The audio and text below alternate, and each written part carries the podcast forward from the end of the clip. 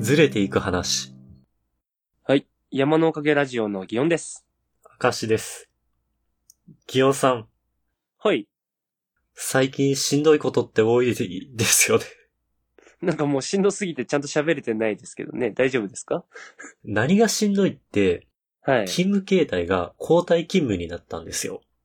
ああ、また戻ったんですかはい。1年前ぐらいに交代勤務をやっていて、うん。この1年間は、えっ、と、日中の勤務うん。をしていたんですけれど、また1年ぶりに交代勤務になりまして、はいはい。で、先週、ちょうど先週に、一発その、ワンサイクルというか、ああ、はやってきたんですけど、い。まあ、しんどいと思って。あ、もう1回目で辛いで すか一回目で、あー辛い辛い辛い辛いっいや て。、もうこんな辛いの一年前やってたんかと思って。なんだったら、その1年前の明石さんって、いわゆる、あの、闇期明石だったわけじゃないですか。いわゆる。ははい。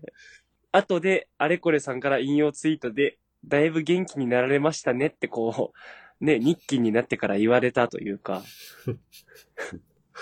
日の光のもとね、ちょっと心が明るくなりかけていたのに。そうですね。また、壮絶な世界へ送り出されたと。いろいろ辛いポイントはあるんですけど、何が辛いってやっぱり夜勤が一番辛くて、え、今って何、その、どっち交代の、そのシフトはどういうやつえっ、と、3つのグループに分かれる3交代です。ああ、なるほど。まあ、ざっくり言って朝、夕方、夜みたいなのをこうぐるぐる回していくんですけど、うん。しんどいですね。夜勤、朝、まあ8時か9時か、9時頃に帰ってくるんですけど、うん。そっから眠れないじゃないですか。まあね。えっと、サイクル的に夜勤の後にもう一回夜勤が来るんですけど、うんうんうん。朝、こう、夜、徹夜、徹夜って言わないか、まあ、夜勤でこうずっと起きてて、うでん朝帰ってきて、さて次の夜勤に備えて寝ないといけないって思うんですけど、うん。寝れないわけよ。まあわかる。なんていうのかな、この夜通し起きてたせいのこの神経の興奮状態みたいなのが続いて、一番そこが俺も交代勤務時代は鬱だった気がするよ。あの、夜勤明けのまた夜勤の時。さ、日中の勤務でさ、朝から出てこう残業残業で夜帰ってくるみたいなうん。のも、まあしんどかったにはしんどかったんですけど、うん。まだ俺は、こう、正常なリズムだなと感じていたわけですよ。うんうんうん。ね、夜普通に、まあ7時間か8時間頑張ってね、稼いでさ、睡眠時間を。うん。で、その給料で日中、睡眠時間を、こう、支払って勤務するっていう、こう、勤務形態ではあるけど、夜に寝ているっていうのは俺は幸せだったんですよ。まあわかるよ。いや、なんか、それ感じるとさ、やっぱその、やっぱ交代勤務の方が給料はいいわけじゃん。給料はね、うん。いや、あれって本当にその、なんだ、身を削るという意味での、やっぱ給料なんだよなっていうところは、ひしひし感じるよね。そう、やっぱり寿命を、寿命を支払ってこう死神の目を得るみたい なこの、寿命を半分にして給料をちょっとわずかに1割ぐらいアップさせるっていう、こう、俺は全然見合ってないなと思って働いてるんですけど。うん。いや、なんかああいうのって見合わないよ。あの、なんだろう。俺が交代勤務だった時期はさ、うんうん。要はその自分の睡眠時間をコントロールするがために、もう毎日のように酒をこう、かくらってる人たちがいたわけよ。あ、お酒を飲んで、こう、寝落ちるような感覚というか、意識をそこうそうそうう、酩酊させて、いつの間にか寝てるみたいなのを、もうこの時間に寝なきゃいけないから、もう飲む飲む飲む寝るみたいな。で冷静に考えて、絶対良くない生活じゃん、体うに。ん。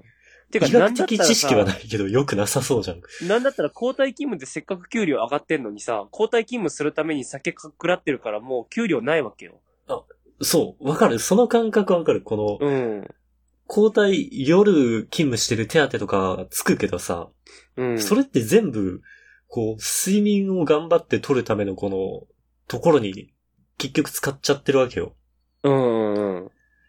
もしくは夜頑張って起きるためのカフェイン代とか、あ、そうそうそめっう。ちゃコーヒー買うようになったし。うん。いらん出費増えるよね。体に無理させると。本当に、なんかまあ、辛いなぁと思って。うん。心がすさまなければいいけどもね。 いや、多分、すさみますよ。もうちょっと、なんだったら、いしいし一サイクル分経験しただけで、うん。またちょっと始まってて、うん。ちょっと身内の話になっちゃうんですけど、はいはいはい。この間親と電話して、うん。あーちょっと遡るか。父親がスマホに変えたっていう話をしてきたんですよ。おうまあまあ、ありがちな報告というかね。そう。うんずっ。とガラケーっていうか、で、来てて、で、スマホに変えましたって言われて、うんで、なんかそのやりとりの中で、えっ、と、姉と母親と話す機会があったんだけど、うん。久しぶりに話すと、あれ、こんななんか腹立つ話し方する人らだったっけな、みた いな。このなんか、うヒーん。ターかかってんねいや、で、そう、なんか、れ、落ち着いてこう話し終わってさ、ムカムカ一通りし終わった後に落ち着いて、うん。あ、でもこれ俺って腹立つのは正常なのかみたいな風に考えたときに、うん。半々だ った。いや、これはなんかちょっと俺がうんストレスが溜まってて、腹が立ちやすくなってたんだなみたいなのが5割で、うん。もう5割は、うん。やっぱ冷静に考えてもこの返信はうん。おかしいと。いくら家族でもおかしいみたいなうん。部分と。まあまあ、なんか引っかかりはあるんだろうね。そうね。なんもないそうだからわけじゃないんだねなんかう、新品のマジックテープになった感じというか、めっちゃ、めっちゃバリバリ言う感じ、この。 あの、逆に剥がせんみたいなね。そう、爪が下手ってない感じ。うん。だかなるらほ、どある意味では本当の機能を取り戻したみたいなところあるよね。親の報告というね、本来の機能をね。というかまあ、うん。きちんといろんなものに引っかかっていくというん。ああ、なるほど。証としての。う。そう、マジックテープとしての。うん。マジックテープ証が今、 刷新されたと。 この会話でもなんかもう疲れてるな、みたいなところ感じてもらえると俺は嬉しいんだけど。いや、まあ俺は感じてるよ。で、なんだったら多分ずっと聞いてる人は感じてんじゃない かな。でもなんか、俺がこんだけ嫌々っていうのにさ、ギオさんはこう、夜型の生活を送ってるあれ今はどうなんだっけいや、今夜型だよ。なんだったら今日も朝の何時だあのー、9時ぐらいに寝たし。なんでないや、まあこれに関してはもう夜しか作業ができないっていうのがあるよね。んああ、それはシェアハウス事情的にうん。なんか本当は昼やったらとかも言われるんだけど、あのー、昼ってなんだかんだお客さんがいんのよ。へえ。今とか、えっと、特にその、なんだ、シェアハウスの、まあ、オーナーではないんだけど、そのシェアハウスを始めた人あの、はい。あ明石さんは一遍あったと思うんだけど、高橋さんの方がいまして、あのーその人が今法人作ってるのね。へえ。うん。で、その法人にインターン生が来てるのよ。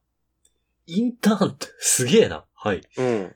で、インターン生が県外からその、来てるわけだけど、要はその人らって、その、なんかこっちに泊まり込みでいるから、どこにいるかって言ったらシェアハウスにいるわけよ。ああ、じゃあ、その、日中はその、面倒を見るじゃないけど、うん。あの、まあちょっと、話、するわな。うん。起きてたらなんかするじゃん。で、俺がその間は、ギオンさんは仕事ができないから、結局、一通り、団らんが終わって、夜一人の時間になった時に、そ黙々と、う。うん。いやもう、だからさ、本当はさ、喋りながら作業すればいいのよ。でも、俺喋っちゃったら、喋っちゃったら喋っちゃうよね。もうね。あの喋るのって楽しいんだから。うん、そうう。んなんだったらさ、ちょっと鬱憤が溜まってるぐらいの方が喋るの楽しいじゃん。わかる。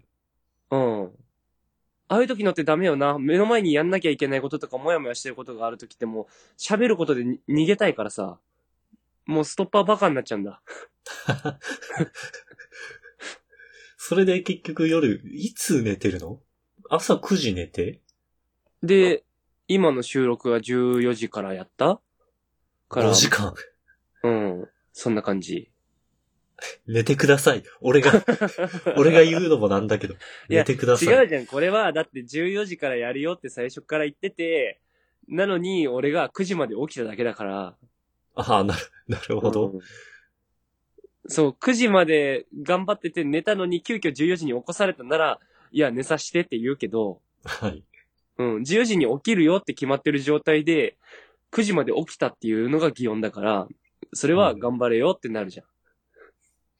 こう、睡眠時間が減ると露骨に体の、なんていうのかな、パフォーマンスが落ちるというか、ああ。なんかね、やっぱだからどっかでがっつり寝なきゃいけないし、で、俺がこういうことをしててもまだ若干心に余裕持てるなと思うのは、あうの、んどっかで寝たいときは調整して自分で寝ていいからだと思うのよ。ああ、その、従業的な意味でね。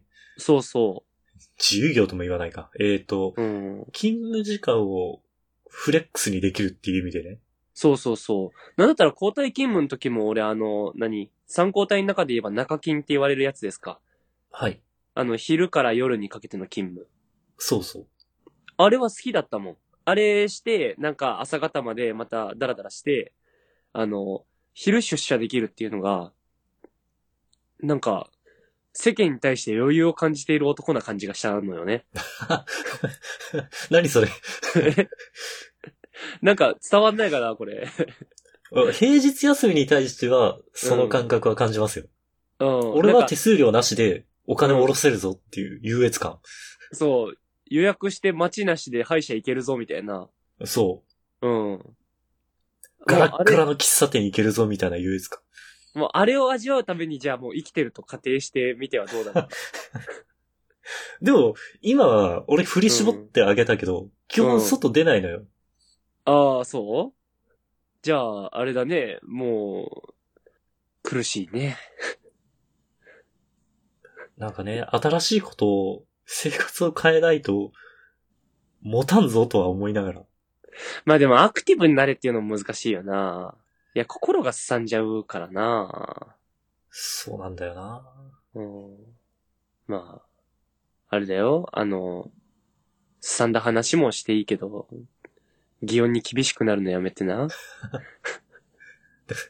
多少、上がりそうよね。当たりが。いや、なんかさ、気をつけるけどすさんでた、いや、もうすさんでた時期の明石さんは、あの、なんだ、笑いに対するシビアさがまた上がってた からさ、当時。だってあの、基本的に何をしても面白くないって感じ始めるのが入り口にあるじゃないうん。で、あ、やばいやばい、なんか何しても面白くないって言ったら、なんか面白いことをしないと、ちゃんと俺が面白いと思えることをしないとってなっていって、うん。自然笑いに対するなんか変な評価軸が厳しめに設定されるよね。いや、なんかそれさ、良くないぜ、あのちゃんと人に。思う。う。うん。そうなっちゃうとお互いにこう余裕なくなっちゃって、多分、あれだから、あの、そんなもん、熟年離婚ですよ。熟熟年離婚ですかうん。まあ、熟年までいけてないかもしんないね。もうただの離婚かもしんねえや、そんなのは。 我々も。ちょっとね、その兆候は今すでにもうあるから気をつけないといけない。うんじゃあもうあのーあれだ。リスナーから聞いた上で、あれ、明石さんちょっと尖ってきたって思ったら、あのーなんかリプとかにそっと添えていただくとかどうでしょうか。 早く寝てくださいって。睡眠足りてますかって送ってもらうみたいな、どうですか、そうですね。うんちょっと、睡眠には気をつけようと思います。はい。え、ちなみに今から寝られる後半撮ったら寝ましょあ、了解です。 楽しめない話。この間ツイッターで見たことなんですけど、う。はい。なんかあの、僕全然詳しくないんで名前しか知らないんですけどね。なんか GO っていう名前の企業みたいなのがあるみたいなんですよ。ほう、GO5。そうですね。多分ちょっとクリエイトな関係のとこなんじゃないかなーっていうのをなんとなく文脈で感じたんですけど、はい。えっ、と、そこで働かれてる方、ちょっと、えっ、と、上の役職に就かれてる方なのかなが、えっ、と、娘さんと、映画館に行った時の話みたいなのがツイートに上がってて、なんか映画を見た時に、その娘さんから言いたいことがあるって言われて何って聞いたら、その、今日の映画すごいつまらなかったねと。ほう。なんだけど、大きい声で言っちゃうと、その楽しんでる人が楽しめなくなっちゃうから、これは内緒だよ、みたいなことを、娘さんが言ってたと。へえ。うう。ん。で、あ、こいつ GO に欲しいって思った、みたいな感じのツイートが結構伸びてて、あの、僕も見ることになったんですけど。ああ、楽しめないと思ったけど、えー、そんなことを大きい声で言っちゃったら、うんレビューで星1がついちゃうから、内緒だよっていう、投稿しないよみたいなことってことね。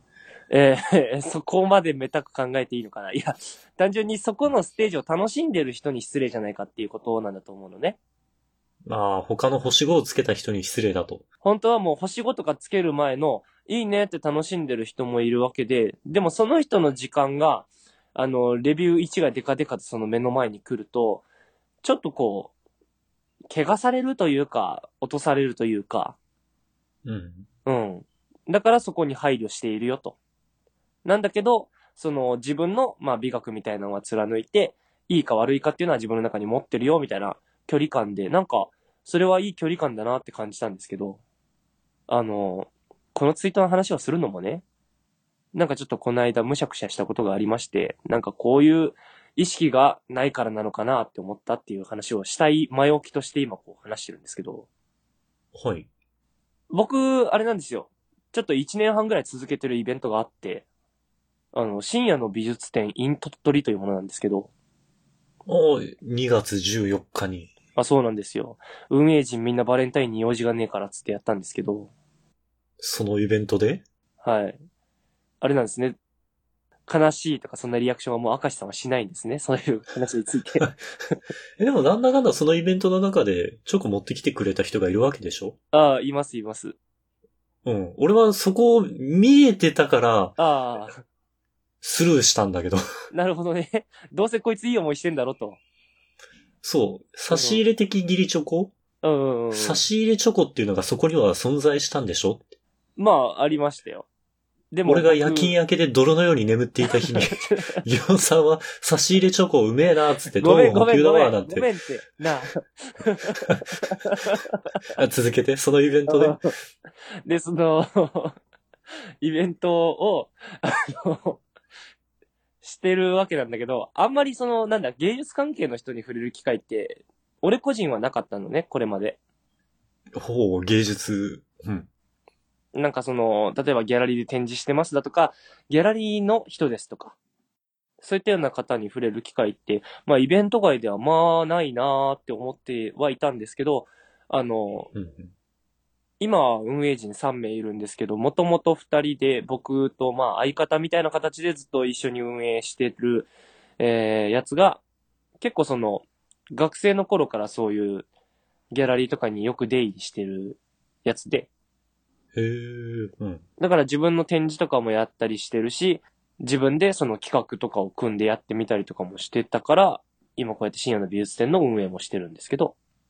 うんまあその、まあ彼がこう大学卒業してから、なんかその、なんだろう、大学の後輩たちが、その、毎年恒例でやってるような、その展示イベントの中で、一番最後にトークショーを、えー任せられたみたいな感じになってまして、ほう、難しいやつだ、トークショーなんて。いや、そうなんですよ。まあ自分について語るような場でもあったので、なんか、まあこれまでの大学生活でどんなことを感じたのかとか聞いてみたいみたいなのが、こう、言ってくれた、ちょっとお偉方みたいなのがいたので、なんかポンと企画されたようなものらしいんですけど、はい。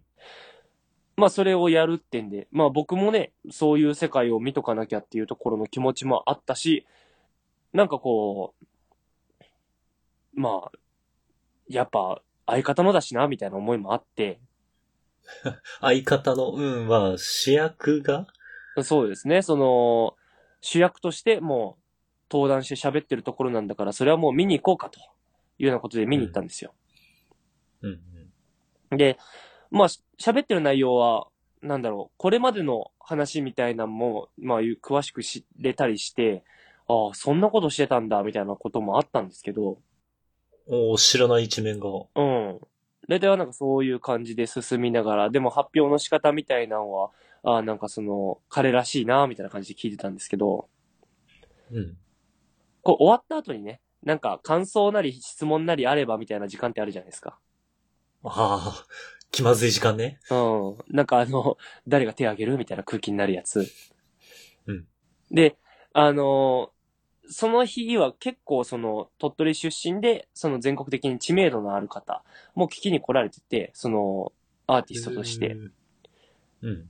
で、まあ、せっかく来られてるんで、あの、先生お願いしますみたいな感じで、あの、一人目で喋り出されてたんですけど、うん。うん。まあ、その時に言われたことが、その、まあ、ちょっとツイッターと関わってくるような感じで、あの、今回聞いた内容が、その、私はこういうことを聞きに来たんじゃないんだ、みたいな。ほう。なんでちょっと、あの、聞きたいところが聞けなくてがっかりだった、みたいなことから始められて、うん。これまでの話みたいなのをわーってしてるけども、こっから先のビジョンについてを聞きたかったんだ、みたいなことを言われてたんですね。うーん。うん。あのーこれから自分がどうやってその芸術関係で飯を食ったりとかできるのかとか、そういうビジョンについて今ここで喋っておくことで、その、協力してくれる人間が生まれたりとか、次に繋がっていくわけで、というような話をしてて、うん。で、今あるんだったらついでに聞かせてよ、それ、みたいな感じの空気になり、まあ、でもその相方は、まあ喋ったことが全てなので、まあ考えなきゃいけないんですけど、今はないですね、みたいな感じで言ってたんですけど、うん。なんかもう、僕はそれ聞いててなんかすごいむずがゆくてというか、どうむずがゆいの。あのー、なんだろう。もう空気がどんどんどんどん、あー、なんかその、僕の相方がね、あのー、なんだろうな。そういうところ、まだまだ未熟なんだなー、みたいな空気になってくんですよ、会場がどんどん。ああ、ちょっと想像はつきます。うん。別にそそのの、空気の想像は周りのやつが総じてレベル高くなったわけじゃないのよ。なのに急にその僕の相方をなんか下に乱すというか。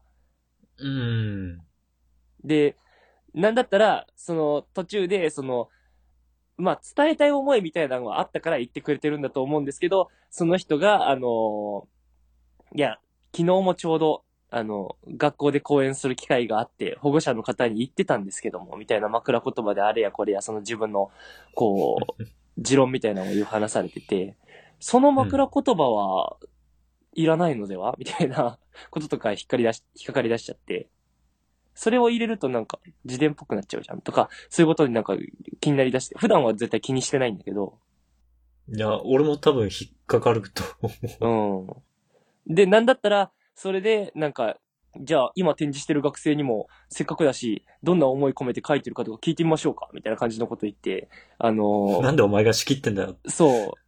あなたの回じゃないと思いながら、まあ、ちょっと、 もやもやイライラしてたんですけど、で、なんだったら、あの、イラストを描く技術としてはすごい頑張ってるなっていう、あの、部員の男の子に、なんかこれどうや、どういうつもりで描いたのみたいな感じで、こう自分から振ってたんですけど、僕から見たらどう見てもそういうために描いてる子じゃないので、うんあ、の、絶対中身がそういう子じゃないなって分かってでもこの人やってるよなって思ってまでさらにモヤモヤしたんですけど。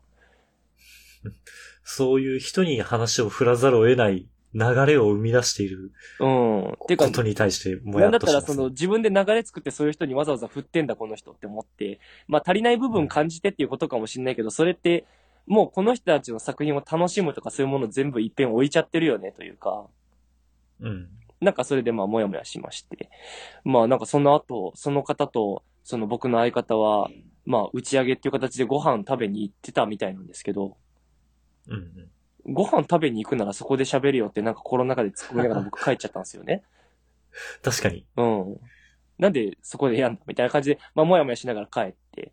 で、まあ、でも、なんかご飯とかも行くんだったら一緒に行きたいなと思ってたから、一応そのお腹は空かして行ってたから、どうしようなと思って、あの、僕がちょこちょこバイトしてるあの、ハンバーガー屋さんに顔出したんですよ。なんか新しいメニューが出てたはずだから、ちょっとそれの、えっ、と、味は確認しとこうと思って、その、行ったおんいでいすけどバイト。はい。うんまあ、バイト先に行って、あの、まあ、あれなんですよね、そういう時って結構、その、バイト先のハンバーガー屋さんも優しくって、あの、まかないとして出してあげるよ、みたいな、1回目は。もう素敵な関係。い。はい。で、やってくれるんで、まあちょっとそれで出してもらったんですけど。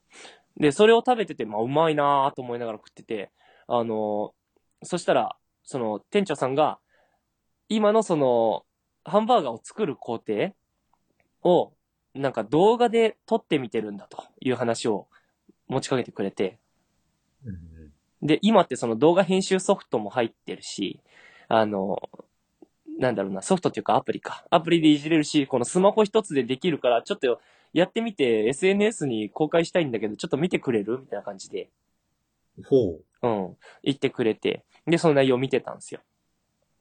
で、まあ、工程自体は知ってるんでね、なんか撮り方こうしてんだな、みたいなところを見てたんですけど、うんなんかこう、これがなんか僕の素なのか、その美術展のイベントをして、さらに翌日トークイベントなりを見てきたから、なんかその、なんだ、クリエイト意識が上がっちゃってるのか知んないけど、この動画だったらこういう画角の方がいいんじゃないですかねみたいな話がポンポン出てきちゃったんですよね。はいはいはい。うん。で、言いながら、なんか俺ももう楽しめない人間なのかと思ったら、なんかだんだん喋りながら悲しくなってきて、うん。なんかその、人が人のギャラリートーク自分のステージにしちゃってることに腹立ちながら帰ってきたのに、楽しみながら見てよって言ってくれた人の作品も俺はまっすぐに見ることができないんだろうかみたいな気持ちになってきて、本当だ。もう、うん、俺は楽しめない人間になっちまったんだなと思って、 すごい悲しくなったっていう話なんですけど。なんか、嫌だね。 救いがないなと思いませんかなんかもうね、あの、誰かには話したいんで、ちょっとここで喋ろうと思ったんですけど。素直に楽しむ。あ、なるほどな。うえ、んギロンさんもそれは何なんか目新しさがないなってなっちゃったのいや、あの、もう画角とかこういうの、構図こうした方が分かりやすいし、順序はここでよくって、なんだったら、ここの工程ってちょっと長めに取りすぎてますよね、とか、もろもろ引っかかってきて。それはこう、言い方を変えれば、ギロンさんの楽しむポイントがそういうところに移ったっていうのも一つじゃない。まあ、そう、前向きに捉えればそうなんだけどさ、うん。急に、あの、ノリで、ちょっと見てよ、こんなん作ってんだよ、へへって見せてくれた店長に対して、いや、ここだってちょっと、あの、もっとカットした方がいいんじゃないですか、みたいな。のてか、ここの順序ってこうした方がわかりやすいよね、みたいな感じの話を言ってくるバイトってすげえ嫌じゃないと思いながら、うん、なんか多分嫌だなって思うと 思う。うん、思ったのと違うみたいに絶対なるじゃん、相手。うわ、こいつ最低だよ、と思いながら。作品に対して、へーって言ってくれればいいじゃんって。そう。こんなやつ嫌いだよなぁと思いながら自分がやってることになんかもう愕然としたよね。き気づけたことが大事じゃないまず。そうだな。なんか自覚しないと、自覚症状大事だね。うん。そういう意味じゃあれだ。俺、トークショー見に行ってよかったわ。よ、よかったね。本当だね。うん。その相方の人に感謝だね。うん。そう。もう相方にはとりあえず、お疲れっていう気持ちだけは温かく伝えられたんで、はい。まだ人間でした。どうすんの今度、 似たようなシチュエーションでさ、うん。ね、こういうの作ってみてるんですよって。うんちょっと見てみてくださいよって言われたら。 いやー、また言うかもしんない。さ最初はなんか普通に作品に対するうん。感想を入れれば、その後はなんかいくら、俺はこう思ったみたいなのを言っても、まあなんか、成立すいるんじゃなやいーでもそれさ、順序立ててるだけのやつって俺嫌いなんだよな 結局この材料を使った料理ですやん、みたいな。 そうそうそうそう。なんか、最初に香り付けしただけでしょみたいな、なっちゃう よね、それ。そうか。いやーなんか嫌いなんだよなじゃあもう、気をつけよう。うん。気をつけます。い一回ちょっと身を引き締めて、うん。あの、気をつける。るんだと。しないぞって一遍やってみて多分フラットだもんね。しないぞということで。はい。今後生きてきます。という感じで話してきましたが、明石さん最後にお知らせお願いします。はい。この番組のツイッターアカウントを作成しました。アットマーク山のおかげで検索してくれたらヒットすると思います。山のおかげはローマ字で YAMANO。おかげは OKAGE ですね。で、このツイッターアカウントで番組のおまけ話とか、更新情報をつぶやいていこうと思ってます。また、今回聞いてくださった方のね、感想をもらえたら嬉しいので、Gmail。こちらもツイッターアカウントと一緒で、山のおかげ at gmail.com。もしくはこの番組のツイッターのアカウントにコメントやリプライなど送っていただけたらとても嬉しいです。それでは、また次回。はい、さようなら。